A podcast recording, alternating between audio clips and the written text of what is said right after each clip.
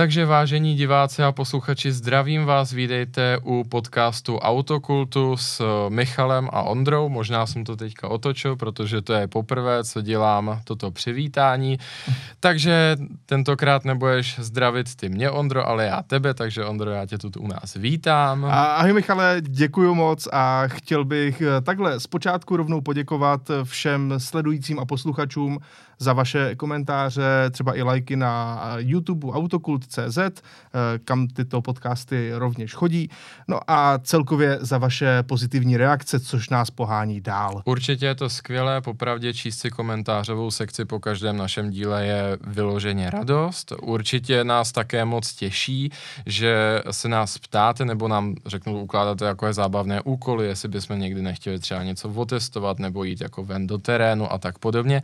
Na to mám asi jednu jedinou odpověď. Upřímně strašně rádi bychom to udělali. E, nicméně, co k tomu budeme potřebovat, jsou právě ty vaše kliky, lajky, hlavně follow a eventuálně doporučení přátelům. Protože samozřejmě čím víc nás tady bude na těch našich pravidelných setkáních, tím větší budeme mít váhu a eventuálně i sílu uspořádat další zábavné věci.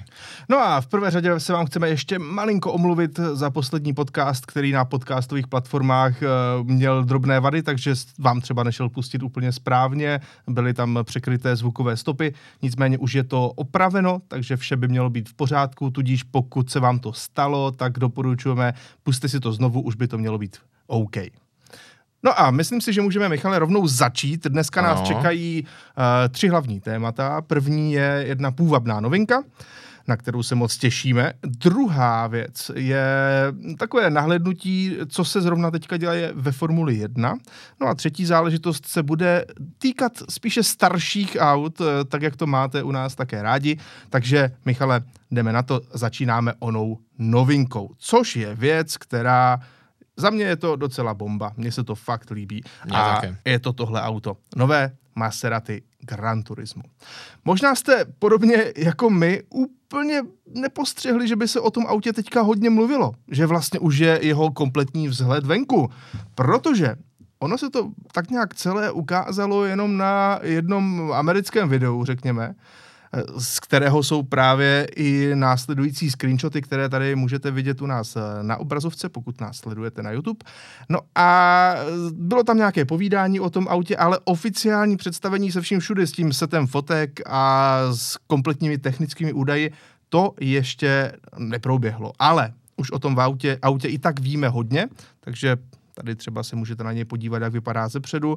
No a Michale, já myslím, že je na čase uh, prozradit některé ty taje tohoto vozu, protože tohle je varianta, která se nejprve představila uh, jako elektrická varianta Folore.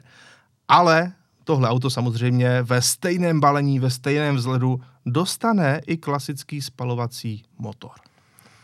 Je to přesně tak. Uh, obecně za to, když bych to tak pojmul, jak si tady Ondro říkal, je to opravdu zajímavá strategie od Maserati, protože samozřejmě obzvláště v tom onlineu a v době post-covidové, nebo vůbec jako v současných 20. letech, tak jsme od značek zvyklí, že je opravdu hodně toho vybubnovávání, než se to auto ukáže. Čili hodně budují to napětí a snaží se získat proto tu publicitu, i když třeba ten produkt ve finále není tak zajímavý, i když je to třeba jako jenom nějaký facelift a tak dále a tak dále. Známe to třeba i od naší domácí automobilky, která je schopná uh, během dvou týdnů vydávat každý druhý den uh, novou fotku nějakého detailu svého faceliftovaného modelu. Hmm, no, je to tak. E, nicméně Maserati na to jde trošku opačným způsobem. Upřímně je na zhodnocení, jestli je to dobře nebo špatně. Hmm. Třeba Chris Harris, že jo, legendární automobilový novinář, se o tom v jednom a, svém rozhovoru rozpovídal, že je mu to velmi sympatické, že už je jaksi přehlcený těch marketingových keců, ano. jinak si to nedá říct. Naprosto souhlasím. Kdežto Maserati naprosto potichu ukazuje poměrně revoluční designy a úplně nová auta. Uh-huh. A nejinak tomu tedy bylo i tentokrát. Uh, jak se říkal, jsi se tady odkázal na to video, což je určitě způsob, jak to viděla majorita lidí, nicméně jejich určitá část měla i podstatně lepší způsob, jak to vidět a to bylo právě kvůli tomu, že to auto se představovalo v Pebble Beach uh, na legendární akci uh, Concours de Elegance Elegance, Pebble Beach a Car Week Monterey, což jsou vlastně Car Week Monterey je sedmidenní festival automobilismu v severní Kalifornii hmm. a Pebble Beach Concours de Elegance je jeho součástí. Tam právě na stánku Maserati skutečně došlo k téhle, podotýkáme, designové premiéře, hmm. ale ono teda zástupci značky Maserati stejně propálili i to důležité víceméně, protože jak můžeme vidět, to auto je v zásadě kompletní. Možná sem tam nějaký panílek jako třeba asi nesedí úplně stoprocentně, některé barvy na tom autě můžou být maličko jinak, sem tam nějaké sání bude třeba plastové, nebo naopak tam, kde je teď hmm. plastové, bude lakované, ale to už jsou fakt úplně nepodstatné detaily. Já bych k tomu jenom řekl, že za mě ten design spíše evoluční. Teď se podíváme i na záď toho auta mm-hmm. a tam je hrozně cítit z toho, jak oni vědí, že Gran Turismo byl jejich takový signifikantní model. Bylo to mm-hmm. auto, na kterém všechno stavěli, mělo to ty emoce, bylo to to pravé Maserati se vším všudy a tak to nechtěli pokazit. to, a udělali jo. to opravdu evolučně. Jo, a to je jako fascinující, protože uh, člověk by se mohl říct, no jo, tak to vypadá jako hloubkový uh, právě facelift Gran Turisma. Hmm. Jenže ta platforma je naprosto nová, tam nezůstalo vůbec nic a to právě kvůli tomu, že stará platforma Gran Turisma, která nutno dodat, uh, vydržela ve výrobě přes 10 let, což je jako nevýdaný. Hmm. A nemluvím o tom, že ona do značné míry recyklovala věci od Ferrari. A to je základ, na kterém v žádném případě nejde postavit moderní auto a hlavně auto, které bude plně elektrické. To je právě ten přídomek Folore, jak jsme si tady řekli, a právě Maserati uh, i jako řekněme uh, takový uh, klenot korunní v, uh, ve Stellantisu, tak se netají tím, že budoucnost vidí jak ve spalovacích motorech, tak hodně i v elektrifikaci. Mm-hmm. A i právě proto první varianta Gran Turisma, která dorazí, tak je Folore. Uh, v čem je to určitě zajímavé, že jo, je, že tedy zde budeme mít pohon všech kol, díky elektromotorům kolem dokola, které dohromady dají 12 koní, ano, to je jenom jako pro představu, pokud třeba ne každý uh, uznává tyto jednotky jako jsou koně, je to přes 880 kW, což samo o sobě už zní trošku děsivě. Uh, mm. A je to teda opravdu, opravdu pořádný nášup výkonu a podle toho vypadají i ty technické údaje, protože tohle auto třeba zrychlí z 0 na 100 o dvě desetiny sekundy rychleji než nejsilnější Porsche Taycan, tedy za 2,7 sekundy a maximální rychlost má být okolo 320 km v hodině.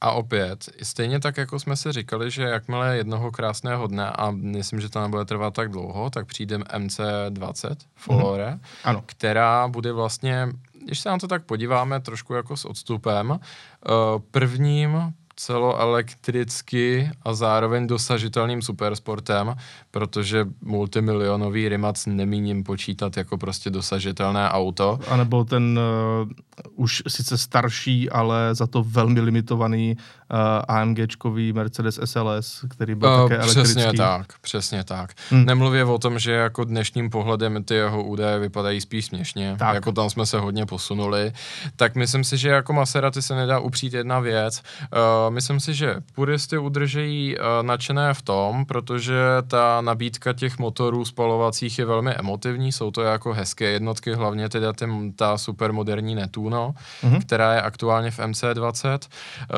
ale zároveň uh, opravdu jako tlačí ty elekt ta elektrická auta v nějakém podstatném ohledu dopředu, protože elektrické suvko, elektrickou limuzínu to má každý, ale prostě ano. super sport první elektrický pod milion euro, který bude se taky zrychlovat kolem dvou vteřin a bude přes 300 km za hodinu, přivede na svět první Maserati, no a hlavně jako takové to klasické GT toho hmm. krásného střihu, jak jsme si tady právě řekli, je opět s Gran Turismem Folore první a i se tady opravdu nešetřilo absolutně a jako dalo by se vůbec říct, že když má něco 12 koní, takže se na tom šetřilo, no myslím si, že ani omylem. Uh, určitě kvitu i tu maximální rychlost, protože ta většinou pro elektromobily bývá kámen úrazu. Mm-hmm. Uh, samozřejmě netušíme, jaký to potom bude mít dopad na dojezd. Nejspíše naprosto jako zdrcující. Zdrcující. Ostatně dneska jsme si posílali zrovna no. takovou hezkou fotografii, kde mm-hmm. pán s Fordem F-150 Lightning, což je samozřejmě obrovský americký pickup s obrovskou baterií, čistě elektrický, tak uh, zapřáhl vlastně loď za svůj pickup. A... No, oni byla to spíš taková jezerní loďka. No, taková jo. jako menší, taková ta lehčí, Člu, co no. vlastně no. vůbec ne, nevyužívá potenciál hmm. tahání takovéhoto pickupu. Hmm. A psal k tomu, že eh, jeho dojezd na plné nabití byl 92 kilometrů. Hmm. U auta, které má obrovitou baterii. Hmm. No tak to je, ano, tak tady samozřejmě ta maximální rychlost tomu bude také podobně určitě, odpovídat. Určitě tam poznáme ty limity, protože uh, i na Taycanu je to poznat, hmm. že potom uh, veškeré ty odpory rostou kvadraticky a on rozdíl mezi 100 a 120 i na tom kvadrantu je velký, ale není tak brutální jako 250 až 280. Tam už, tam už samozřejmě uh, jako to funguje o kousíček jinak zase ta čísla. Nicméně určitě zajímavé je, že 100 km bude dobyto za 5 minut. Hmm, to je opravdu to velmi je slušné, ale zároveň záleží taky samozřejmě kde.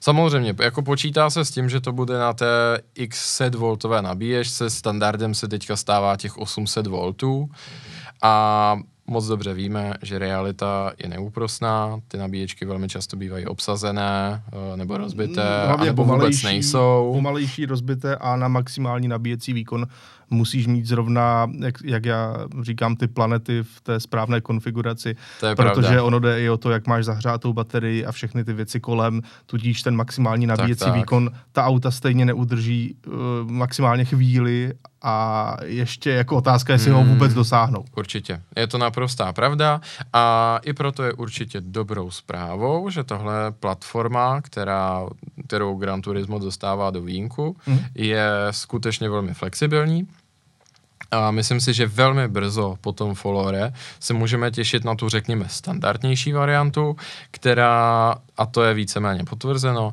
přijde s motorem Netuno, který tedy, uh, v, uh, krom toho, že zažil svůj debut v MC20, mm-hmm. tak se už dostal i uh, do středního SUV, do Grekále. Přesně tak.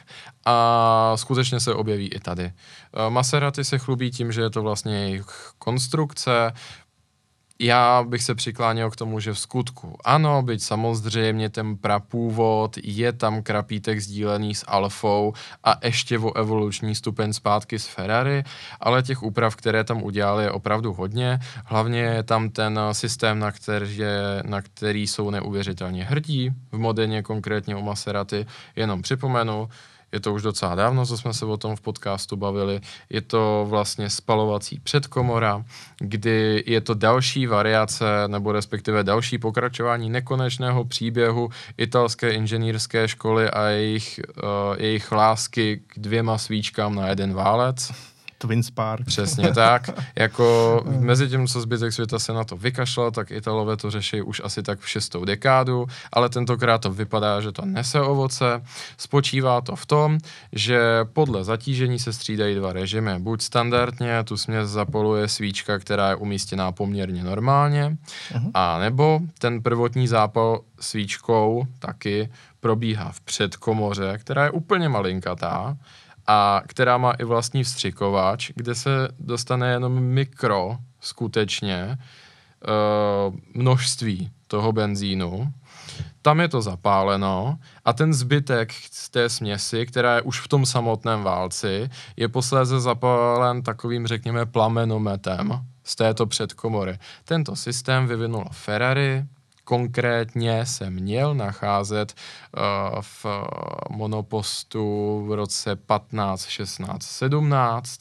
Nicméně později uh, do svojí produkce to neaplikovali. Naopak to Maserati vůbec jakoby ten nápad, na kterém údajně pracovali společně, ještě když Ferrari z Maserati tvořilo jednu značku, mhm. tak tohle ten nápad posléze Maserati zůstal. Ferrari se mu už nadále nevěnuje. Takže zhrňme si to, ten 3-litrový šestiválec Netuno bude pohánět eh, čistě zadní kola. Ano. A bude spojen pravděpodobně s 8-stupňovou automatickou převodovkou, tam se ještě neví? Uh, pravděpodobně to bude, v, uh, nebo respektive takhle, tohle se upřímně těžko hádá, mhm. protože uh, nemám ani od Insideru žádnou přesnou informaci o tomhle tom. Eh, MC20 je totiž trošičku atypická tím, že má motor uprostřed, což nikdy předtím žádné Maserati nemělo nebo minimálně v té dohledné době, jako vynecháme mm. teďka Boru a tak podobně. Uh, a vtip je v tom, že to skutečně uh, Stellantis ani Maserati ve skladu nemá, protože žádné jiné auto z motoru prostřed nemá. A uh, i díky tomu, že FCA, že jo, Fiat Chrysler Automotive, tak má vazby na, americký, uh, na americkou infrastrukturu výrobců dílů, tak si zakoupili ready-made převodovku od společnosti Tremec, čili MC20 má převodovku z větší části schodnou jako Corvette C8, ale tam je vtip právě v tom, že je to převodovka pro motory umístěné uprostřed. Neočekávám, a stejně tak jako nejsou k tomu vůbec jako žádné důkazy, že by se to tak mm. mělo stát, že by si tento Tremek měl dostat do Gran Turisma. E, naopak to vypadá, že samozřejmě to je auto s konvenční koncepcí motor vepředu, čili převodovku krásně můžeme šoupnout za to a dál to poslat do zádu na ta zadní kola a tím pádem se nabízí e, osvědčené ZF. Ano, osmi kvalt, ostatně to, co je v Grekále. Hmm, myslím, si, že, myslím si, že by to byla asi větší sázka na jistotu. Hmm. Přiznám se samozřejmě ano, jako neprojektoval jsem to auto v Modeně, nakonec budeme jako přek, můžeme být překvapeni. Může to být transsexual. Hypoteticky. Ale jako, že by tam byl ten tremek, furt nějak tomu nevěřím, protože to je převodovka opravdu i těmi montážními body naprosto přizpůsobená umístění uprostřed. Čili kupovat tu převodovku poměrně zadraho, Eh, a ještě ji adaptovat na umístění, kam nebyla vyprojektována, mi nezní úplně logicky a nemluvě o tom, že třeba konkrétně to ZF je tak vyzkoušené a nachází se i veškeré té německé konkurenci, že by to byla asi nejsnažší cesta. Souhlasím. Tudíž eh, to máme krásnou Eh, takovou eh, rychlou představovačku nového modelu od Maserati, modelu Gran Turismo, který se nám eh, ukázal, byť zatím opravdu jen tak zběžně a blížší informace se o něm jistě dozvíme v následujících týdnech a měsících. Mm-hmm. Každopádně já osobně jsem poměrně nadšen, že takové auto vzniklo a i designově se mi líbí. A teď už půjdeme na další, uh, další téma, Michale, a to je téma, které se teďka uh, malinko hodí, protože máme před sebou posledních uh, sedm závodů letošní série Formule 1. Je vtipné, když říkáš poslední, když jako v těch dřívějších letech to byla v zásadě celá sezóna. Je to tak, ale víme, že teďka v polovině sezóny se událo mnoho zajímavého, mnoho zvláštností, eh, příchod nových značek, některé už jsou, něco už je ohlášeno, něco ještě ne. A myslím si, že bychom se nad tím mohli malinko pozastavit. Určitě. A protože mě třeba letošní sezóna velice baví, takže pokud Upřímně třeba náhodou nekoukáte, Eh, tak doporučuji dát tomu znovu šanci, protože vím, že většina lidí opustila Formuli 1 kdysi dávno eh, s tím, jak skončili třeba desetiválce, ale vlastně teď to zase má grády, já si myslím, že popravdě dost možná za celou tu moderní historii to má největší grády. Mm. Chtěli jsme se tomuhle tématu pověnovat jednak, protože nás to baví, že ano, mm. a jednak protože uh, vlastně se snažíme uh, na to pohlížet, ne, že bychom tady řešili každý detail, co se stal, to necháme sportovním deníkům, ale dívali jsme se na to z hlediska toho automotivu jako širšího, když to tak řeknu. Vzali jsme si formuli na paškál před začátkem sezóny, kdy jsme mm. se bavili uh, o té regulaci jich vlastně a všech těch konsekvencí, které to má i pro automobilový průmysl obecně. A teďka právě bychom si tak mohli lehce schrnout, když jsme v té polovině, uh, co se tam vlastně v tom širším měřítku stalo zajímavého. A tomu napovídá i ten obrázek, že ano? ano, máme tady, máme tady eh, takovou uh, designovou studii nového monopostu od Audi. Mm-hmm.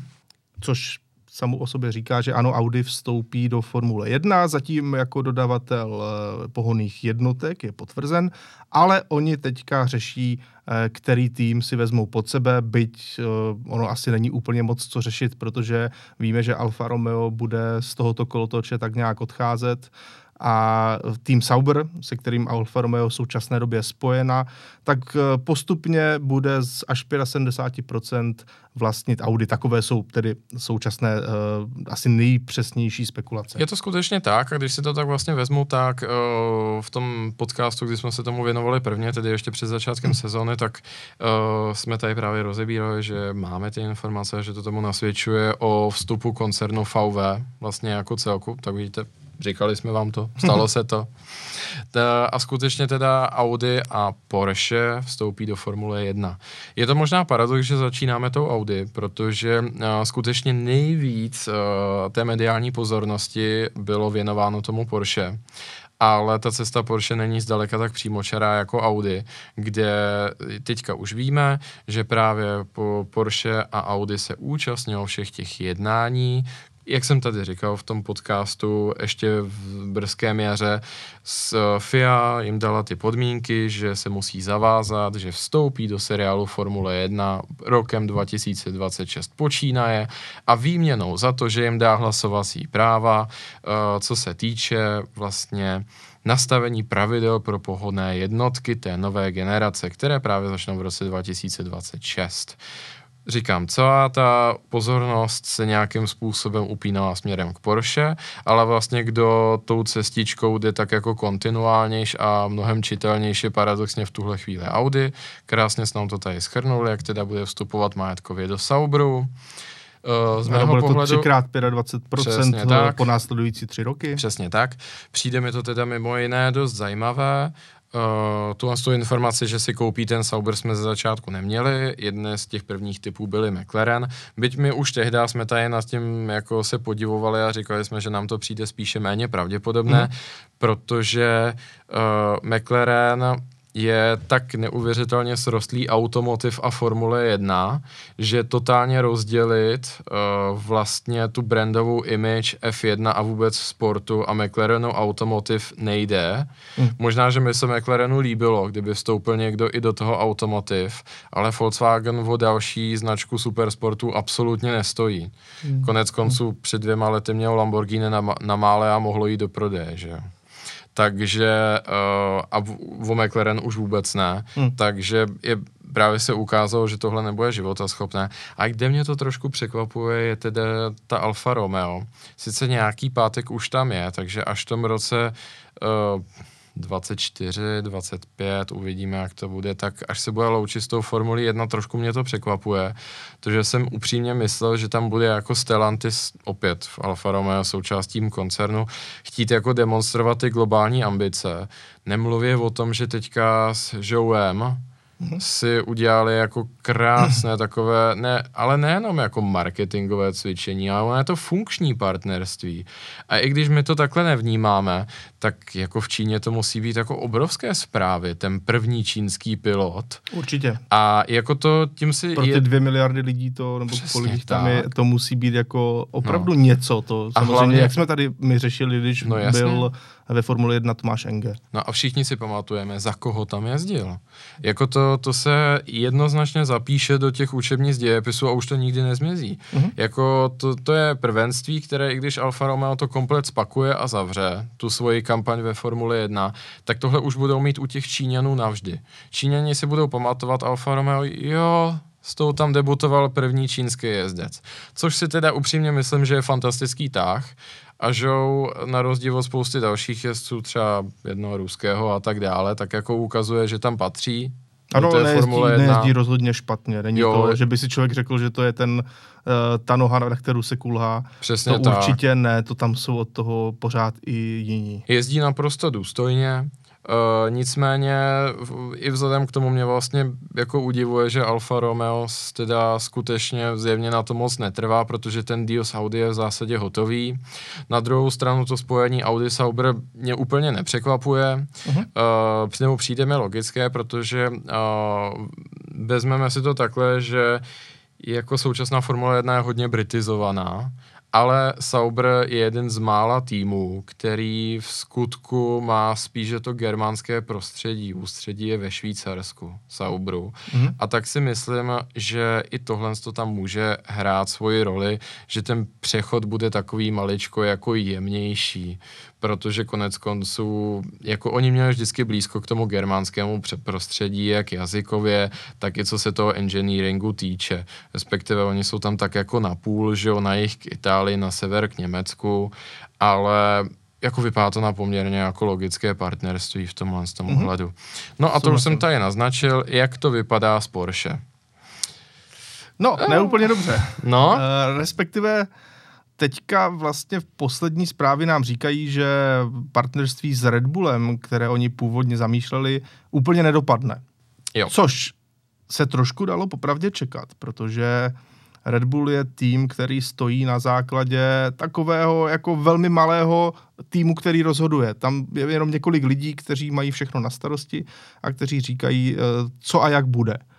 No a když jim do toho najednou 50% vste, chce vstoupit de facto obrovský korporát, který, jak asi pokud jste někdy měli nějaké zkušenosti s korporátem, tak sami víte, že tam to začíná být jako trošičku nepříjemné třeba s nima spolupracovat. Krásně tohle, vy, krásně tohle vystihnul film Ford versus Ferrari, že jo, kde právě ano. ukazovali, že ten důvod, proč jako ta kampaň těch GT40 ze začátku vázla, bylo, že pomalu i na rozhodnutí na tratě jako se svolávaly komise. Tak, Přičemž takhle tak, to nejde. To je přesně ono, ano. A teď vlastně si v Red Bullu usmysleli, respektive neusmysleli, ale uvědomili, že to Porsche chce tu majoritu a chce to rozhodovací právo a chce mít tu, jako ten přehled. Uh, chce vědět, co a jak bude mít nějaké cíle, prostě tak, jak to v korporátu bývá. A to oni úplně úplně nechtěli. Možná schrňme ještě maličko nebo pověnou se té genezi, jak jsme se vlastně do tohohle bodu dostali. V jeden moment, myslím si, že tak tři týdny zpátky to vypadalo jako v zásadě hotová věc. Konec konců uh, Red Bull a Porsche, potažmo Volkswagen k sobě mají blízko už dobrých 20 let. Vzpomeňme si na extrémně úspěšnou kampaň Tuaregu na Dakaru. Všechno mm-hmm. v barvách Red Bullu. Uh, těch, ano. té podpory vlastně závodních týmů, které byly Volkswagenu, továrních, bylo ze strany Red Bullu vždycky kontinuálně opravdu hodně během těch 20 let. Konec konců, jedna z těch klíčových postav uh, Red Bullu, Helmut Marko, uh, je bývalý závodník Porsche a jako dost, dost tvrdý chlapík, když to tak řeknu. No jasně, Helmut Marko, ten byl známý třeba ze závodu Targa Florio na Sicílii. Je to přesně tak. A uh, takže ty spojitosti tam byly nějakým způsobem. Hmm. Nicméně, uh, mně to dávalo svůj smysl. Protože jak jsme se tady tomu věnovali v minulosti, v našem dílu o Aston Martinu Valkyrie a ještě několik podcastů zpátky uh, v dílu, který se vlastně věnoval um, finančnímu stavu a budoucím vyhlídkám Aston Martinu, mm-hmm proč o tom mluvím? Tak jsme právě říkali, že v určitý moment se nám do té historie Aston Martinu propsal Christian Horner a Adrian Newey, protože Aston Martin byl titulárním sponzorem týmu Red Bull F1. Proč tam byl? Protože Adrian, protože jako je skoro minimálně jako v mých očích, ale vycházím z historie, je skoro nereálné udržet tým Formule 1 bez toho, aniž by tam vstoupila automobilka protože to je to nejlogičtější partnerství ze všech. Samozřejmě, ta nová doba může být maličko jiná, protože po tom, co to pustil Bernie Ecclestone a aktuálně F1 manažuje Liberty Media, tak se svým způsobem z těch týmů stávají mediální domy, takové jako celebrity. A skoro to vypadá, že se uživí i bez jako velkých sponsorshipů, protože ten koláč, který se porcuje z těch televizních práv, je opravdu velký v současnosti a z Netflixu a tak dále. Nicméně pořád si myslím, že ty automobilky jsou tam klíčové, protože tam se můžou takzvaně offsetovat ty náklady na ten vývoj. Můžete si půjčovat spoustu lidí, kteří se nějakým způsobem zaobírají tím vývojem. To byl ten důvod, proč tehdy Christian Horner s Adrianem Neweyem skočili po tom Aston Martinu.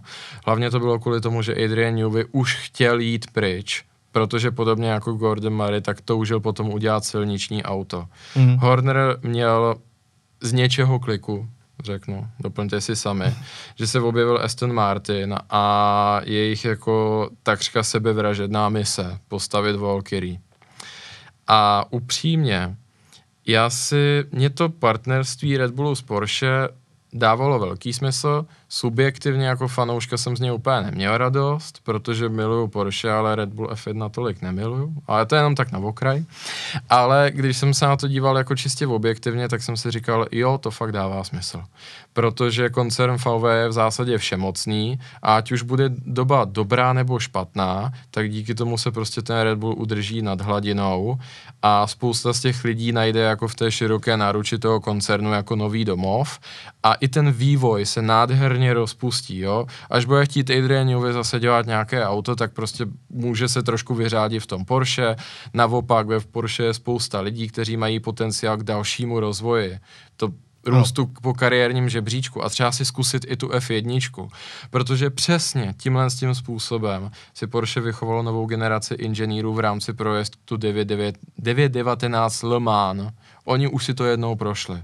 A 919 Le Mans je mimo jiné auto, které je technologicky na mnohem vyšší úrovni, i než je současný monopost Formule 1. To je důležité si říct. Takže si říkám, proč ne? Jako to by bylo ideální spojení. Ale vtip je právě v tom, že Red Bullu se daří, že ano. Ano. A Christian Horner, jestli se o něm něco dá říct, je to, že je poměrně hrdý. A ten díl opravdu vypadal, že už je jako hodně daleko. My jsme se o něm dozvěděli jako fanoušci, že ano, uh, z těch uh, zdrojů, kdy vlastně nám to musela prozradit veřejná zpráva, protože na mnoha trzích je povinnost o těch akvizicích a spojeních informovat, když to tak řeknu, antimonopolní úřady. Uh-huh. A tam se právě Red Bull z Porsche propálil, že o to posouzení žádají. A Porsche si zároveň zaregistroval marketingovou značku Finally, neboli konečně z angličtiny, kde místo Ička je jednička. Tím pádem F1 Finally. Mm-hmm. Naprosto jako logické. No, ale teďka před poslední velkou cenou, tak vyšlo interview, že ano, s Christianem Hornerem, kde on říká, že to vypadá, že to spadne ze stolu, nebo respektive on to tam ani takhle nehodnotí. On říká, že Red Bull je Red Bull a že jestli Porsche se chce spojovat s Red Bullem, tak to bude on Red Bull terms, neboli no, za podmínek Red Bullu. Řekni svůj náhled na věc, Ondro, nicméně z mého pohledu jako aktuálně se jim daří. Myslím si, že Horner má vítr v plachtách i kvůli tomu, že Honda, Hondě to začíná být líto, ten odchod z Formule 1, ale pozor, Honda má historii odcházení z Formule 1 v nejlepším. Už to udělali třikrát. Takže jsou v tomhle tom ohledu dost nevypočitatelní. Jasně. A já, můj komentář je takový, pícha předchází pád. Já na jeho místě bych byl opatrný. Ty nové pohonné jednotky budou stát hodně peněz v tom roce 26. Hmm. A ty budgety se jim neustále skrouhávají. Když je člověk součástí větší automobilky, sem tam se to tam něco dá schovat, sem tam se dá něco si půjčit. Jo. I když prostě se úplně nedaří. Takže v mých očích jako mě to spojení fakt smysl dávalo a když se na to dívám ryze objektivně, tak si úplně nejsem jistý, jestli to není přes přílišné sebevědomí a odvaha to teďka zahodit. Subjektivně z toho mám i radost, protože mě by asi bavilo, kdyby měl Porsche samostatný tým, nebo třeba, já nevím, Porsche Williams a tak dále a potom jim vypálilo rybník. Tak Porsche pořád má ještě možnosti, jak to udělat. Buď si můžou založit úplně samostatný tým a být tím jedenáctým týmem mm-hmm. ve startovním poli, což eh, ta možnost podle mě existuje. Další možností je samozřejmě třeba koupit eh, Alfa Tauri. Pokud by ho opět ti samí aktéři chtěli prodat, samozřejmě. Ano, samozřejmě. A ve výsledku já si osobně myslím, že Red Bull vlastně si chce zachovat tu jistou dávku soběstačnosti, ale jim v tom může právě hodně pomoct ta Honda, která si řekla, no jo, teď my vlastně z té F1 nechceme zas tak jít pryč. Mm. A s nima se myslím, že jsou schopni se mnohem líp domluvit na těch podmínkách a může z toho profitovat jak Honda, tak právě Red Bull. asi víc, než právě to, když si chce Porsche koupit ten jako nejlepší současný tým, dejme tomu. Samozřejmě to je na polemice, ale ten nejúspěšnější v současném poli startovním, tak eh, asi musí počítat s tím, že mm, to nemůže být asi vždycky úplně podle jejich, podle jejich jako pravidel. Ten tým přece jenom, eh, myslím si, že v současné době dokonce i vydělává peníze.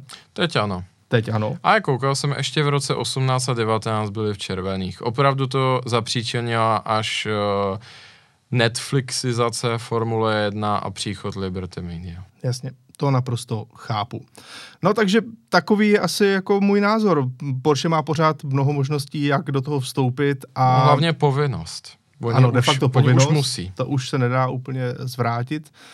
No a právě samotný Red Bull, tak si myslím, že bude více profitovat z toho, když se opět zpátky spojí s Hondou, se kterou už mají ty vztahy, už se znají, de facto to pořád nějak probíhá ta spolupráce a když do toho Honda nasype víc peněz, bude se to třeba jmenovat opravdu Red Bull Honda už se vším všudy, tak to pro ně hmm. může mít vlastně tu, no, tu správnou hodnotu. To, to je právě ono. Shodli jsme se na jedné věci a to budeme muset nechat jako budoucnosti, že ten jazyček na váhách je prostě ta Honda.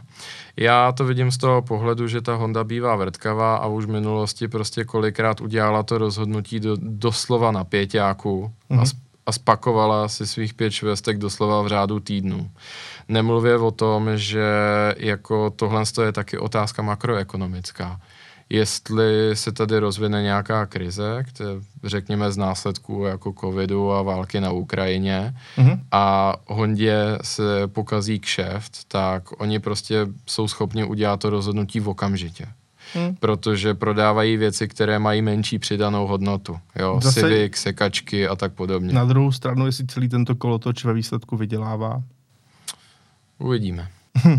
Dobrá, uh, to máme Porsche, to máme Audi, ale Michale, ty jsi chtěl mluvit i o nějakých uh, novinkách, které se vlastně ve Formuli teďka v poslední době udály. Uh, mám tady ku příkladu tuhle fotografii. Hmm, chtěl jsem tady mluvit o, tom, o té věci, o, která, o těch fenoménech, které jsme si tady vlastně pojmenovali v tom prvním díle, kdy jsme se tomu věnovali. Uh-huh. Jedna věc je teda o, ta takzvaná konvergence, jak jsem tomu říkal, neboli to, že se ta auta designově zbližují. Že zkrátka na ten první test přijeli všichni s tím, že měli odježděno na počítači a vůbec netušili, jak to bude fungovat. Hmm. Musím říct, že jsou to opravdu zábavné kotrmelce kdy vlastně, že ano, na těch prvních testech Mercedes jezdil eh, jako s takovým divadlem, s autem, které vůbec jako se ne, nepodobalo ano. tomu konceptu, který Tajili zamýšleli. ten svůj veliký trumf, který se nakonec ukázal jako veliký propadák. Přesně tak. Uh, pak tam byly ty týmy středu pole, které tak opatrně každý sázel jako zrovna na něco, typicky podle toho, s kým táhnou. A koukali se, co tak, dělají tak. ostatní. Tím pádem jsme měli široký ház, že ano, protože jako ti nakupují díly od ještě širšího Ferrari, pak jsme tam měli zase McLaren, který taky jako zvolil takovou cestu chytré horákyně, něco mezi, ne úplně tak úzký jako Mercedes, ale ne úplně tak široký. No ale vidíme, že prostě samozřejmě ty týmy se dívají, co funguje a tak tady máme jako Aston Martin, který jako docela v okatě jako skopíroval Adriana Neweyho a Red Bull. Uh, potom tady máme Haas, který se rozšířil až na úroveň Ferrari, možná ještě kousek přes to. Takže je opravdu zábavné tohle to sledovat, jakým způsobem se uh, skutečně jinak ta extrémně odlišná auta pomalu začínají zbližovat. Uh-huh. Jsem upřímně zajímavý, zvědavý i na to, jak to bude vypadat v příští sezóně. Nicméně to ten obrázek jsem chtěl vybrat kvůli tomu druhému fenoménu. Tady vidíme druhou věc a to je invence inženýrů v hledání skulin v uh, těch uh, regulích. Samozřejmě, že při tom úplně prvním nasazení těch aut, tak není potřeba v těch eh, regulích hledat nějaké skuliny. To prostě každý si vyloží nějakým způsobem, převážně legálně a zkouší se, co bude fungovat. Tím, jak se ta technická řešení zbližují, tak se podobně i přibližuje jako ten, ta výkonnost těch aut k sobě. No a to je ten ideální moment začít hledat úplně malinkaté detaily, kdy si můžu trošičku tu větu v té regulaci vyložit jinak mm-hmm. a vytěžit z toho nějakou výhodu. A to je třeba tady případ Aston Martinu, který mě hodně pobavil, uh, protože nějakým, uh, aniž bychom zabíhali do extrémní hloubky, jo, tak uh, je zakázáno vlastně tu zadní plochu toho křídla roztahovat do boku, protože tam právě vznikají některé ty víry, které zamezovaly předjíždění. Mm-hmm. Nicméně Aston Martin v tom pochopil, že zároveň v tom vyčetl v těch regulích, a zároveň ale úplně není zakázáno jako jakési zarolování těch bočních ploch toho křídla. No a tada, vymysleli z toho tohle, což jsou takové zvláštní, zvláštní jakoby trubky, abych to jako nazval až štrůdly, hm. které mají představovat jako zarolovaný ten bok toho křídla a reálně tam vytváří ten úhel mezi tou zadní plochou a boční plochou, což předtím bylo zakázáno. Ukázalo se, že FIA proti tomu nic nemá, konzultovali, to bylo jim to dovoleno, takže tohle je jeden z krásných příkladů, jakým způsobem hmm. vlastně neustále probíhá ten vývoj mezi tím, co je dovoleno a co je možné jako vymyslet výkladem a je to i nějaké takové okénko do budoucnosti, protože samozřejmě ostatní týmy se dívají a mm, nejspíš kvůli, kvůli zastropování nákladů tohle neuvidíme u všech do konce roka, ale schválně se podívejme na start v roce 2023 a kolik z těchto z těch řešení, které pro mm, právě začnou jako taková ad hoc invence, se ve, posléze objeví jako na většině těch aut. Michale, já vím, že ty jsi velký fanoušek týmu Ferrari. Mm-hmm. Jak to prožíváš letos? Musel jsem se zeptat, promiň. Uh, naštěstí bez toho, aniž bych musel brát antidepresiva nebo tak, ale jsem tam by to možná chtěl psychoterapii. Mm. Protože já opravdu jako Ferrari zbožňuju, jako počítám se mezi ty fosy, když to tak řeknu. Uh, byl jsem i v té fabrice a skladu, je to opravdu úžasné, líbí se mi to, že je to vlastně jediný tým, který je v jiné zemi než Británii, když to tak řeknu, protože většina týmu, ať už je v Británii celá nebo z části, tak tam je. Mm-hmm.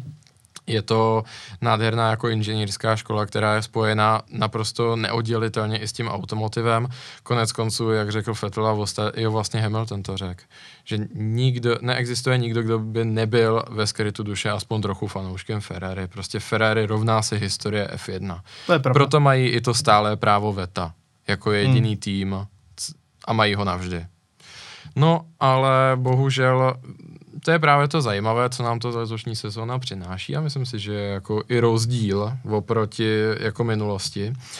Ferrari dostalo z Maranella inženýrsky dokonale zvládnuté auto. Opravdu jako inženýři a vývojáře trefili ten domácí úkol, který dostali na první dobrou. Líp než kterýkoliv jiný tým. Myslím si, jejich jezdické dojemy extrémně sympatické, hmm. jak tím, jak se projevují jako osobnosti a i hlavně tím, jak se projevují na trati. Řekl bych, že jsou to jeden Sainz jako divočejší, Leclerc je neuvěřitelně vyspělý jezdec.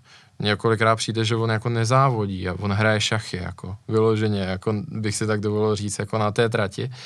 No, ale bohužel potom to provedení, jako a tady narážím především na tým, na na mechaniky v pitstopech, samozřejmě na strategii a vůbec jako na vedení, tak jako na tom to opravdu hodně pokulhává a v tuhle tu chvíli si myslím, že Red Bull už má v zásadě dvě ruce na uh, šampionátu jezdců i týmů. To už je více a jako Ferrari by se měl nad sebou zamyslet, pokud nechce uh, ztratit uh, stříbro s Mercedesem. A to jak v jezdcích, tak v týmech. Mm. Takže myslím si, že by tady mělo být hodně toho, co sezona ještě zdaleka nekončí, samozřejmě. Ano, je teď tu spoustu, bude závod v Monze zrovna. Může, ano, může by tady být spousta překvapení, ale jako přiznejme si díky a tomu zastropování a nákladů a tomu, že vlastně už jsme za půlkou sezóny, tak jako nejde udělat v obrat o 180 stupňů. To už je nereálné a myslím si, že budou mít hodně co řešit hlavně po sezóně, až se sejdou zase v, ve fabrice. Uh, připravil jsem si tady takovou otázečku. Uh, chtěl jsem se tě zeptat stejně tak, jako si ji položím sám sobě, koho bych nominoval jako nejlepší tým v současnosti uh, v té půlce sezóny. Nechám, Já mezi tím rozmyslím tě nechám. To mám nebo víš poměrně jasno. Tak Já odpověz. To mám poměrně jasno. Uh, byť to taky nebylo bez nějakých zaškobrtnutí i z hlediska spolehlivosti a dalších věcí, ale dokázali se s tím hezky poprát. Já jsem pro Red Bull, protože podle mě mají nejlepší strategii. Mm-hmm. Mají opravdu tam, eh, teď nevím, jak se jmenuje, ale ta žena, co tam dělá tu hlavní strategku, nebo jak to říct, jak, to, jak to skloňovat, tak je naprosto fenomenální a opravdu dokáže z toho vytěžit hodně.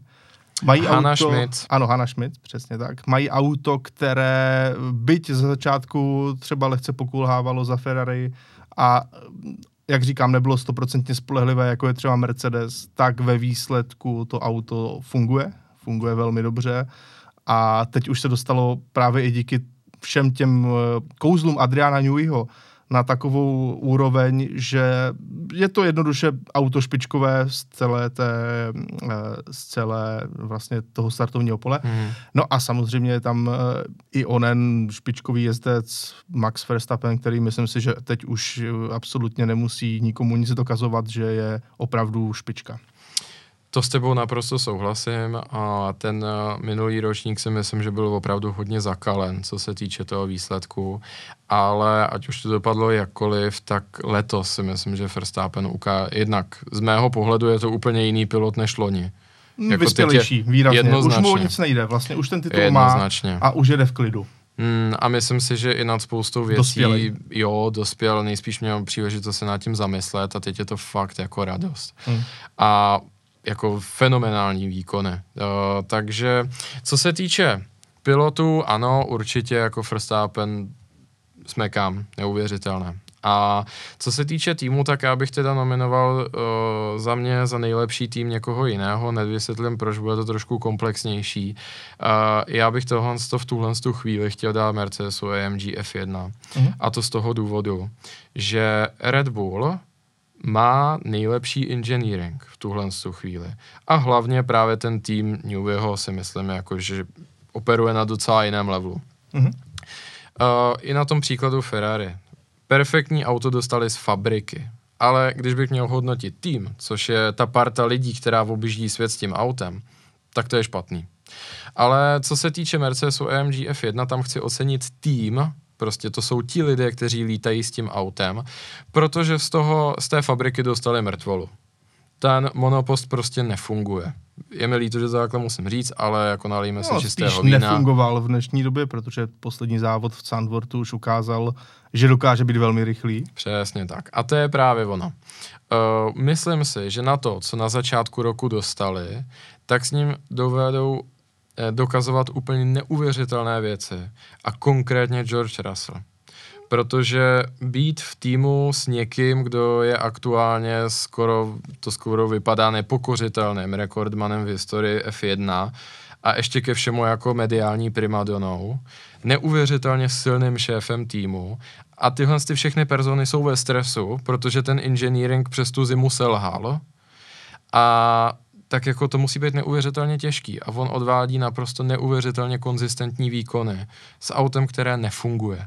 A celkově i všichni ti lidé, strategové, i tým, kteří řeší pitstopy, jo. Mm-hmm. Třeba může se nám zdát samozřejmě, že spoustu z těch závodů jako rozhodně nebylo okouzlujících, spousta z těch výsledků bylo tragických. Ale já jsem přesvědčený, že kdyby ten tým neoperoval na neuvěřitelně vysoké úrovni, tak to auto je hluboko v midfieldu úplně po každý ale oni jsou schopní s ním zajet bednu opakovaně. Ano. A v tuhle tu chvíli už to vypadá, že Ferrari skoro kradou to stříbro. Nemluvě o tom, že jako Mercedes fabrika špatný. tam ten engineering selhal. Ale ten tým opravdu si myslím, že dělá úplně nemožný protože pracuje se špatným materiálem a přesto ty výsledky jsou velmi hmatatelně dobrý. Nemluvě o tom, že uh, ten tým je ten, kdo může za ten feedback, který se posílá do té fabriky. A vypadá to, že Mercedes AMG F1 a ta parta těch lidí, co je na tom kolotoči po tom světě, tak se jim daří dělat tu pojízdnou laboratoř a přikazovat té fabrice, co nějakým způsobem se má upravit Jo. Jasně. Protože to auto nejenom, že prostě jezdci a ten tým ho tahá výš, než by mělo být, ale s každým za- dalším závodem je to víceméně lepší. Samozřejmě ta křivka není jako takhle, jako ve všem je jako takhle zubatá, ale když se z toho udělá ten průměr, tak to prostě furt stoupá. Tak, tak. A upřímně si myslím, že pokud jako s tím Ferrari něco neudělá, tak na konci rukou můžou být třetí. Což by bylo paradoxní, protože minulý rok si na tu trojku dostali tím způsobem, že začali extrémně špatně a pak se tam dobelhali, ale teďka by to bylo přesně opačně. Začali hmm. vysoko a skončí nízko. Já bych tomu jenom dodal, že jakkoliv ty nejsi fanoušek Red Bullu, já nejsem fanoušek Mercedesu naopak. Ale... A já nejsem velký fanoušek Mercedesu zase. No to ale, ale já musím, teď jsem právě chtěl říct, že naopak eh, právě v Georgi Russellovi musím velmi ocenit jeho jako naprosto analytický přístup k tomu všemu, eh, vlastní invenci a navíc neskutečnou konzistentnost a myslím si, že to je budoucí šampion Formule 1. Alespoň jednou. Tak na tom se naprosto shodneme. Já si myslím, jestli si Red Bull udrží tu úroveň, co bude mít příští rok, tak já jsem velký fanoušek Toto Wolfa. Naprosto otevřeně to přiznávám. Nastudujte si jeho životopis, fakt je to fascinující. Já jsem přesvědčen, že Mercedes AMG F1 tu samou chybu po druhý už neudělá, jako udělal letos. A bylo to jenom kvůli tomu, že nikdo netušil, jak ta pravidla pojmout. Příští rok očekávám, že budou opět ve vrcholové formě. I kvůli tomu, že třeba Horner a zbytek jsou lidi, kteří trošku rádi se poslouchají a jsou to párty lidi. Kdežto Wolf je na, jako člověk, který se zakousne a nepustí. No, zase a, pro, mě, pro mě Wolf je úředník a Christian Horner je závodník. No je to paradoxně naopak. No, no to to Wolf závodil víc, pozor. No. Ale no, každopádně jedna věc je jako jasná. Je, jako Mercedes MGF 1 je schopen pracovat neuvěřitelně tvrdě. A má a právě i díky tomu, že za nima stojí Mercedes jako automobilka, tak ty možnosti, které mají, jako jsou skoro nekonečný. Takže já si upřímně myslím, že tu stejnou chybu neudělají a příští rok budou operovat na té maximální možné úrovni. A v George Russellovi mají úplně neuvěřitelnou devizu. Pro... Já už si myslím, že de facto příští rok už ani Lewis Hamilton na něho nebude mít.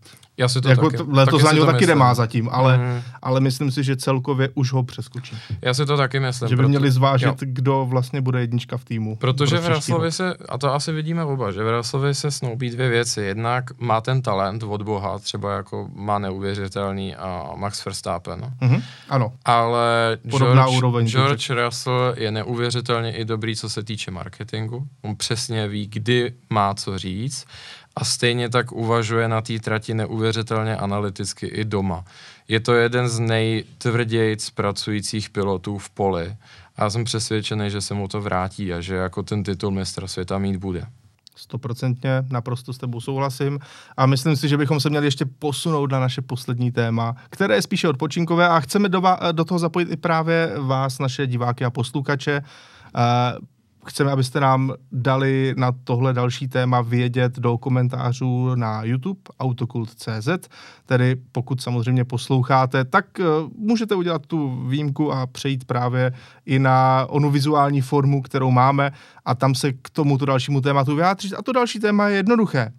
Jsou to, uh, řekněme, rodinná auta, která dokáže jí přinášet zábavu a nějaké, nějaké zážitky. Víme tady, máme tady fotku nového BMW M3 Touring, tedy eh, první kombík, eh, který vychází z M3, eh, auto, které zcela jistě bude právě snoubit ony zážitky s každodenní použitelností i pro rodinu a my jsme se právě takhle jako nad tím zamýšleli tady s Michalem, že by to bylo hrozně fajn si říct, eh, jaká auta pro vás jsou právě ideální, když chcete skloubit onu praktičnost a do toho i zábavu. A to v různých cenových kategoriích, eh, v různých podobách.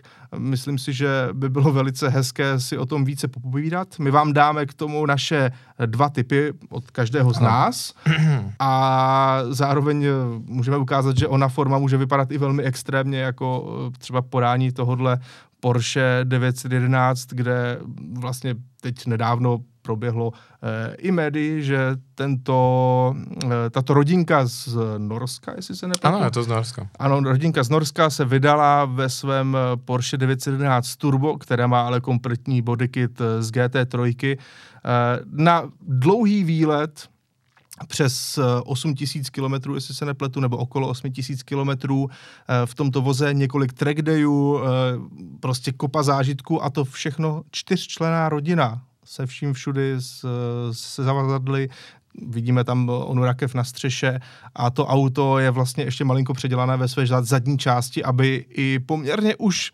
větší děti měli dostatek místa vzadu, aby se to dalo přežít, takže musím říct, že tohle je opravdu úctyhodná záležitost, byť dosti extrémní. Hmm. Takže i takhle to může vypadat. I tohle může být pro někoho ideální rodinné auto, které přináší zážitky. A my určitě míříme na něco konzervativnějšího a kde vlastně jako tak nějak více našlápnuto k tomu rodinnému životu s tím autem.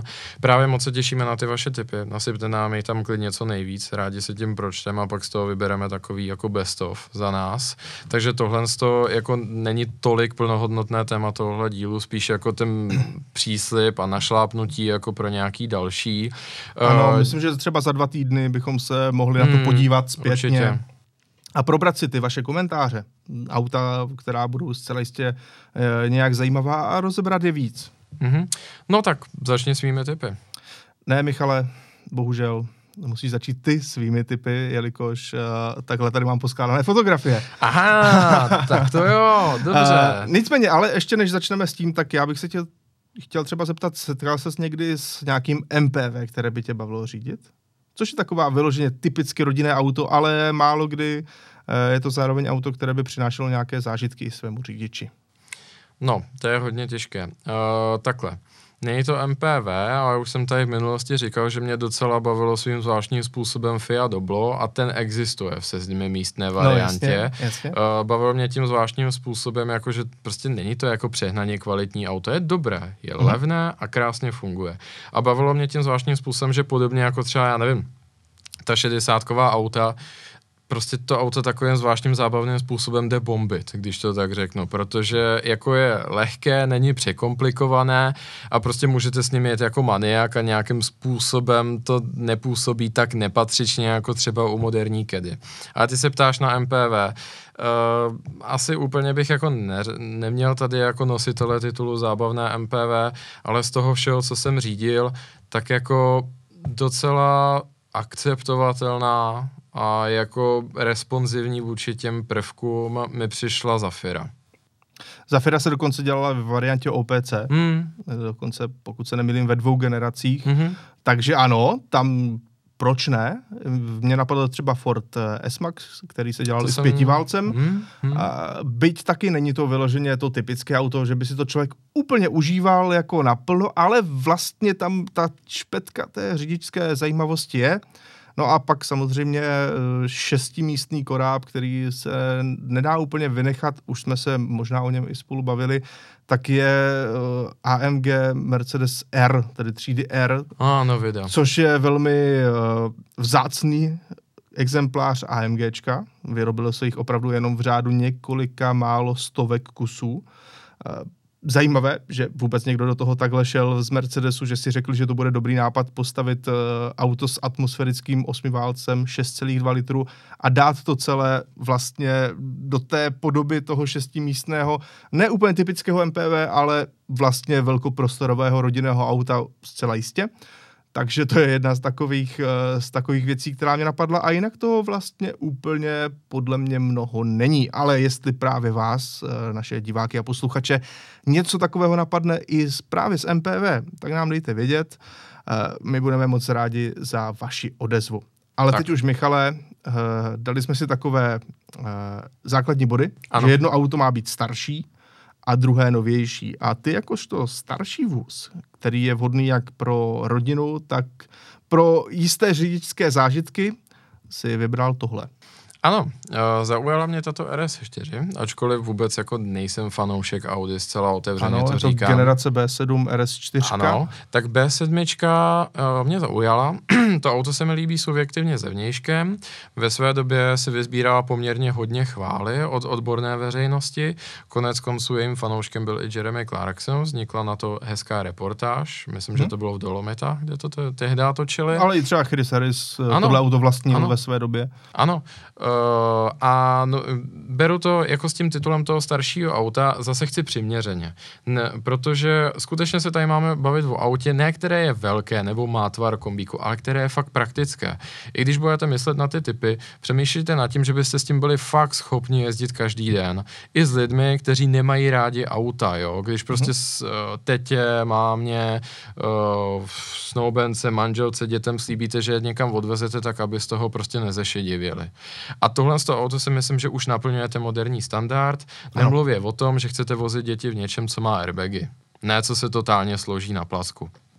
A to jsem právě se dovolil uh, tohle z toho auto nominovat že je konec konců oldschoolové i v těch správných aspektech, to hlavně kvůli tomu, že vepředu je osmiválec 4.2 FSI, poměrně legendární, a tohle auto sdílí poměrně značný počet dílů s první a legendární R8. Uh, ano, je tam uh, tento osmiválec spojený s manuální převodovkou, uh, eh, 420 koní, ten motor samozřejmě dneska už nemusí být ve své největší hmm. uh, slávě, jenom kvůli tomu, že on často tím, jak byl přímo stříkový, trpěl na zakarbonování ale když se nechá pročistit, tak to auto jede úžasně. Měl jsem zkušenost s touhle RS4. Překvapilo mě, že třeba v zimě to auto funguje úžasně. Určitě. Uh, líp, než bych čekal s tím těžkým motorem vepředu. Uh, naopak se krásně stáčí eh, na sněhu, že stačí jako sundat nohu z plynu, hmm. zatočit, hmm. jde to hezky plynule do přetáčivého smyku. Pohon všech kol tady upřednostňuje více zadní nápravu, než běžně v těchto Audinách bylo zvykem. Tam 60% na zadek. Eh, za mě to bylo velmi příjemné auto, oproti třeba M3 bylo méně sportovní a víc cestovní, což hmm. taky odpovídá tomu rodinnému jo. charakteru. A i když to má vysokou, to, vysokootáčkový osmiválec, tak to vlastně nebyla úplně taková ta klasická pila, jako právě třeba ty bavoráky. Uh, ale, na, ale spíše to bylo takové jakoby cestovní auto s tou špetkou charakteru navíc, což I, se vlastně naprosto shoduje s tím naším zadáním. I ten zvuk to má pěkný, akorát ano. abyste se čirou náhodou teďka rozhodli, já na to jsem zapomněl, nutně jdu hodit do toho své úspory, dolejvejte volej pravidelně. 4.2 FSI je vyhlášená tím, že žere volej. ano, rozhodně. No a další auto, které si vybrali, auto již eh, moderní. Je to mm-hmm. auto, ke kterému máš blízko, to vím. Ano, a to jsem vybral i kvůli tomu, že si chcete, chcete nějakým způsobem jako říct taky k tomu svoje, protože uh, SUVčka sportovní, to je prostě základ na to se ve společnosti či v restauračním zařízení pohádat. Uh, budou na to extrémně polarizované názory. A co se týče Makanu, a konkrétně já jsem vybral Makan GTS, to, to, co jsem tady teďka řekl a ta ilustrace, kdo se díváte na YouTube, je tady klíčová. Samozřejmě ne všechny Makany jsou sportovní auta. Mm-hmm. Je to sportovně laděné SUV, ale čtyřválcový Macan fakt není sportovní.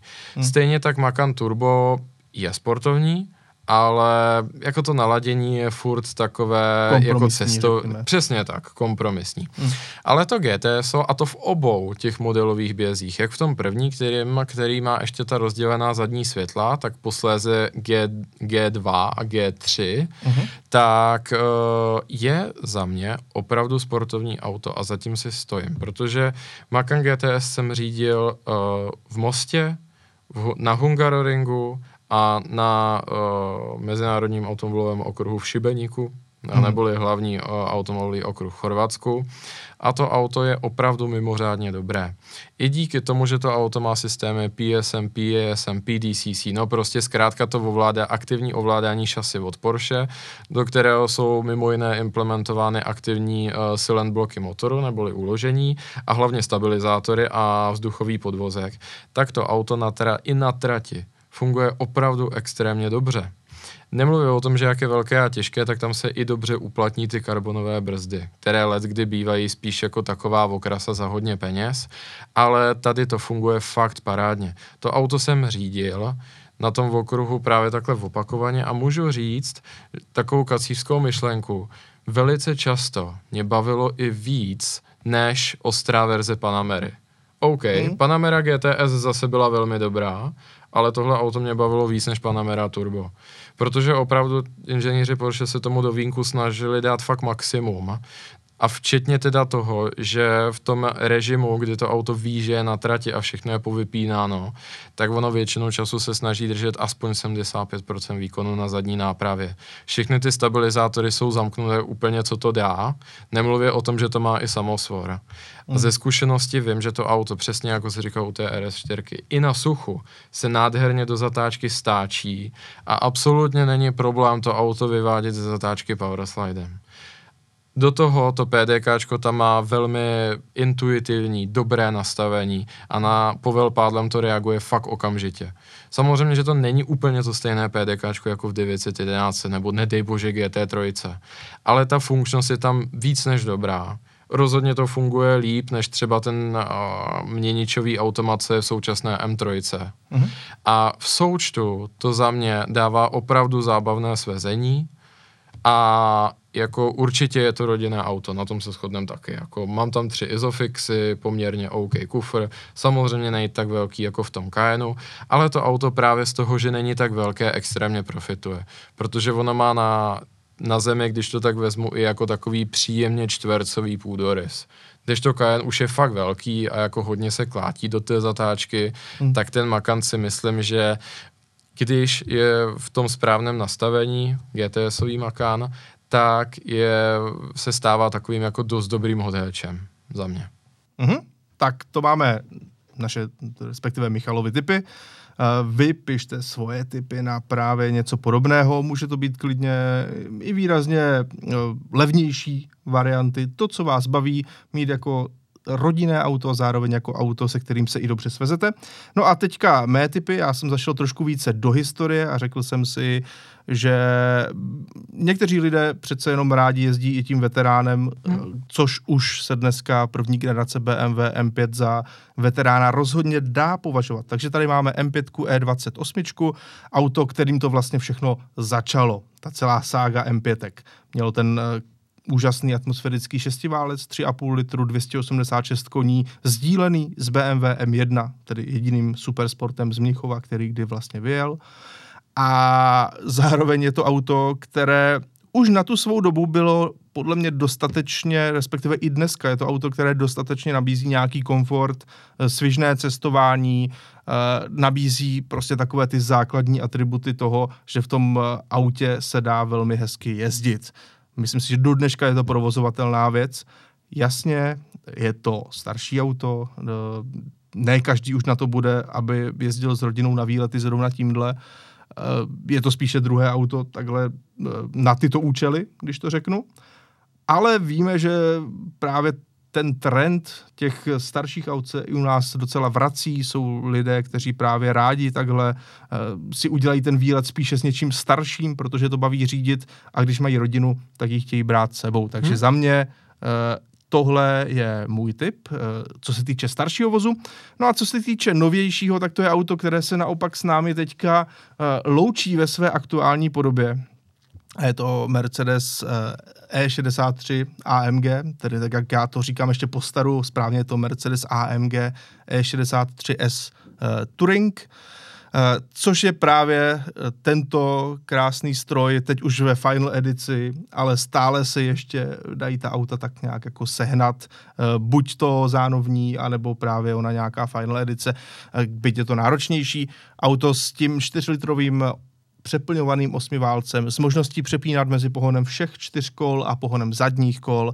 A za mě to byla věc, kterou jsem si neskutečně užil, když jsem s ní jezdil. Jak v přímce, kdy to opravdu ohromí tím, jak ta věc jede tak i v zatáčkách. Má to spíše tvrdší naladění podvozku, takže to není taková ta jako vyloženě komfortní varianta, ale ono ve výsledku, myslím si, že to ty děti přežijou. a zároveň je to prostě auto, které funguje, se kterým eh, můžete opravdu vyjet i na ten okruh a spráskáte tam kde co, protože na to nevypadá, ale opravdu to jede. Líbí se mi, jak na první pohled to vypadá, že jsem vybral dražší auta, ale když si tak v hlavě počítám, tak si myslím, že si vybral řádově dražší auto v součtu mm. i jako ty.